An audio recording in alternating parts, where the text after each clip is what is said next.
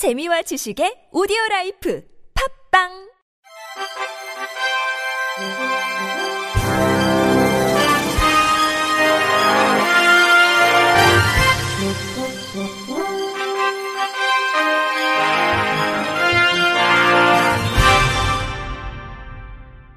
청취자 여러분 안녕하십니까? 12월 9일 목요일 KBRC 뉴스입니다.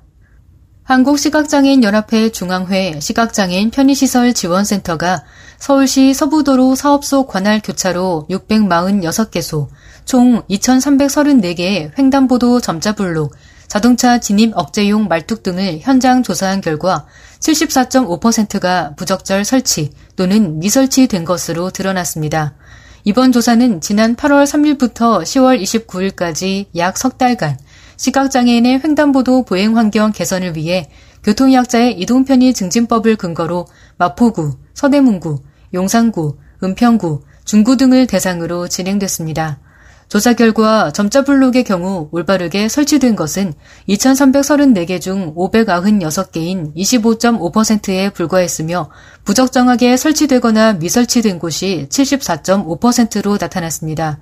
횡단보도에 설치된 볼라드의 경우 584개 중 올바르게 설치된 것은 단 66개인 11.3%에 불과했으며 나머지 88.7%는 부적정하게 설치된 것으로 나타나 시각장애인을 비롯한 보행자들이 부딪혀 상해를 입는 등의 위험성이 높은 것으로 조사됐습니다.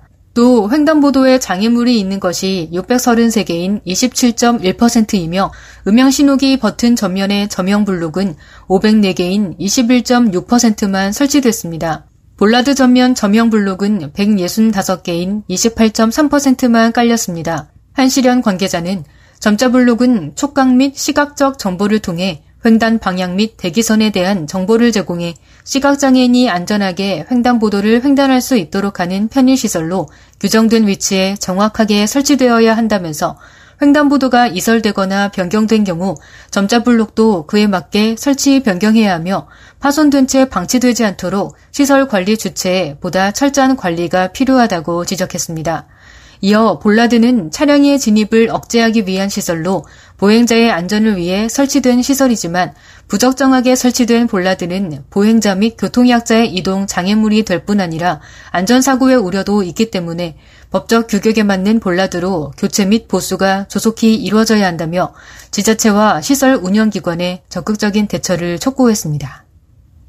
휠체어 이용 장애인의 또 다른 발인 장애인 콜택시를 이용하다가 불가피하게 목적지를 변경하려고 해도 변경이 어려워 이용에 불편을 겪고 있는 것으로 나타났습니다. 15개 장애인 단체들이 연합한 장애인 제도 개선 솔루션은 바로콜을 통해 접수했다가 목적지를 변경하기 위해 취소를 하면 일정 시간 동안 페널티가 적용된다면서 서울 기준으로 10분 동안 재접수가 불가능하다. 부득이하게 탑승 시 목적지 변경을 할 경우 이동지원센터와 협의를 거쳐야 변경할 수 있다고 지적했습니다.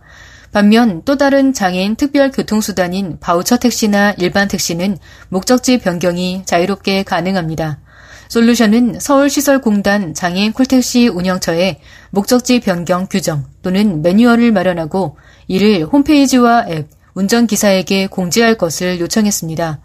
공단 장애인 콜택시 운영처 관계자는 현장에서 운전원과 이동지원센터 연락을 통해 변경을 해드리고는 있지만 이 과정에서 지연되다 보니 민원이 발생하고 있다면서 일반 택시에 비해 공급이 부족하고 다음 탑승객들에 대한 불편 부분도 있어서 현재는 목적지 변경이 어렵다. 추후 운영협의회를 통해 진행될 사항이라고 답했습니다. 서울행정법원이 지적장애로 인해 스스로 휠체어 작동을 할 수 없다는 이유로 장애인의 전동 휠체어 급여 신청을 거부한 처분은 헌법상 평등권에 위배되며 장애인 차별이라고 판결했습니다. 중증장애인 독립생활연대에 따르면 서울 강서구에 사는 정모 씨는 중증의 뇌성마비 장애인으로 전동 휠체어가 없으면 조금도 움직일 수 없는 상황입니다. 정 씨는 전동 휠체어 구입을 위해 강서구청에 의료급여를 신청했지만 강서구청은 정 씨가 부장애로 지적장애가 있어 스스로 휠체어 작동을 할 수 있다는 의사소견이 있어야 한다고 지급을 거부했습니다. 정 씨는 전동 휠체어가 없으면 이동이 불가능한 장애인에게 추가적인 소견서 제출을 요구하는 것은 장애인의 이동 권리를 심각하게 제한하는 조치라며 급여 거부를 취소해달라는 취지로 행정소송을 제기했습니다. 재판부는 판결문에서 장애인에게 보조기기를 지급하는 것이 원칙이므로 이를 제한하려면 법률적 근거가 있어야 하는데 의료급여 사업 안내를 근거로 급여를 거부하는 것은 대외적 구속력이 있는 법령에 의하지 아니하므로 재량을 남용해 위법하다고 설명했습니다. 아울러 보건복지부에 보조인 조종형 전동 휠체어는 장애인 보조기기법에 전동 휠체어로 포함되어 있음에도 장애인 스스로 조종할 수 없으므로 위험하다고 의료급여를 하지 않는 것은 다른 사람의 도움 없이 전동 휠체어를 작동할 수 없는 최중증 장애인들을 차별하는 행위라고 지적했습니다. 독립연대는 복지부는 재판부의 판단을 존중해 하루라도 빨리 보조인 조종형 전동 휠체어를 품목으로 제공해야 하며 장애인을 보호한다는 미명하에 장애인의 평등권을 침해하는 전동 휠체어 수급권 제한 규정을 폐기해야 한다고 강조했습니다. 서울시가 장애, 다문화, 외국인 아동 3만 7천 명이 각자 특성에 맞는 보육 환경을 갖출 수 있도록 어린이집에 맞춤형 교재 교구 구입비를 지원한다고 밝혔습니다. 구체적 지원 대상은 시내 장애아 전문 통합 어린이집 412개소, 다문화 통합 어린이집 89개소, 외국인 아동 재원 어린이집 37개소 등 총 527개 어린이집입니다. 서울시 김선순 여성가족정책실장은 장애 아동의 인지 및 언어 발달과 다문화 외국인 아동의 다양한 문화 교육을 지원하고자 맞춤형 교재 교구비를 지원하게 됐다며 앞으로도 개별 어린이집의 환경에 맞는 보육 활동을 최우선으로 지원하기 위해 현장의 애로사항을 세심히 살피고 보육 현장의 목소리를 반영해 나가겠다고 말했습니다. 서울 장애인단체가 서울시의회에 서울형 권리중심 중증장애인 공공일자리 사업의 양적 확대뿐만 아니라 질적인 향상을 위해 전담 인력 5명 확대를 위한 내년 예산 반영을 촉구했습니다. 지난해 서울시에서 시범 사업으로 시작된 서울형 권리중심 중증장애인 공공일자리는 주 20시간의 시간제 일자리와 주 15시간의 복지형 일자리로 구성돼 지난해에는 260명의 중증장애인이 올해에는 275명을 대상으로 운영됐습니다. 이와 관련 서울 장차연은 중증장애인의 일자리 확대를 위해 서울시에 2022년도 권리중심 공공일자리 노동자 500명 확대, 전담 인력 기관당 2명 배치, 노동자의 연속적, 안정적 일자리 보장을 지속적으로 요구했습니다. 하지만 서울시의회에서 의결을 기다리고 있는 2022년 서울시 예산안에는 310명의 노동자와 15명의 전담 인력 인건비만 책정돼 전년도 대비 노동자는 75명이 늘어났지만 사업을 수행하는 위탁기관과 전담 인력의 수를 동결함에 따라 참여 기관과 전담 인력은 올해와 동일하게 각각 15개 기관과 15명에 그쳤습니다. 서울 장차연 우정규 조직국장은 최중증장애 노동자가 310명으로 확대된 것은 환영할 만한 일이다. 하지만 참여 기관과 전담 인력이 그대로 동결된 것에 대해서는 참담한 마음을 감출 수 없다.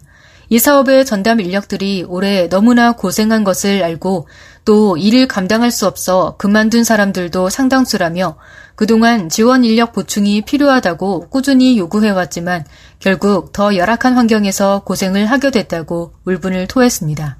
이어 경기도는 올해 권리중심 일자리를 시작했고 내년에는 전라남도, 전라북도, 경상남도, 강원도, 춘천시가 사업을 준비하고 있다면서 사업을 선도한 서울시가 좋은 선례를 남겨야 한다. 그렇지 않으면 다른 지역에서도 서울시의 사업 계획을 따라가 열악한 환경이 그대로 이어질 것이라고 토로했습니다. 미랄복지재단 소속 발달장애인 연주단 브릿지온 앙상블이 내일 연말맞이 레선 콘서트를 개최합니다. 이번 콘서트는 올 한해 브릿지온 앙상블에게 성원을 보내준 후원자들에게 감사를 전하고자 낮 12시 30분부터 40분 동안 미랄복지재단 공식 유튜브 채널에서 진행됩니다. 이날 콘서트에서 브릿지온 앙상블은 수준 높은 클래식 연주곡과 함께 Permission to Dance, 아모르 파티 등 대중의 귀에 익숙한 인기 가요와 팝송 공연도 펼칩니다. 사회는 우리나라 최초의 시각장애인 아나운서로 화제를 모았던 이창훈 전 KBS 아나운서가 맡습니다. 브릿지온 앙상블은 지난 2018년 9월 문화체험형 장애인 인식개선 활동의 활성화를 위해 창단된 클래식 앙상블로 단원들은 모두 바이올린과 비올라, 첼로, 플룻, 피아노 등 클래식 악기를 전공한 발달장애인입니다.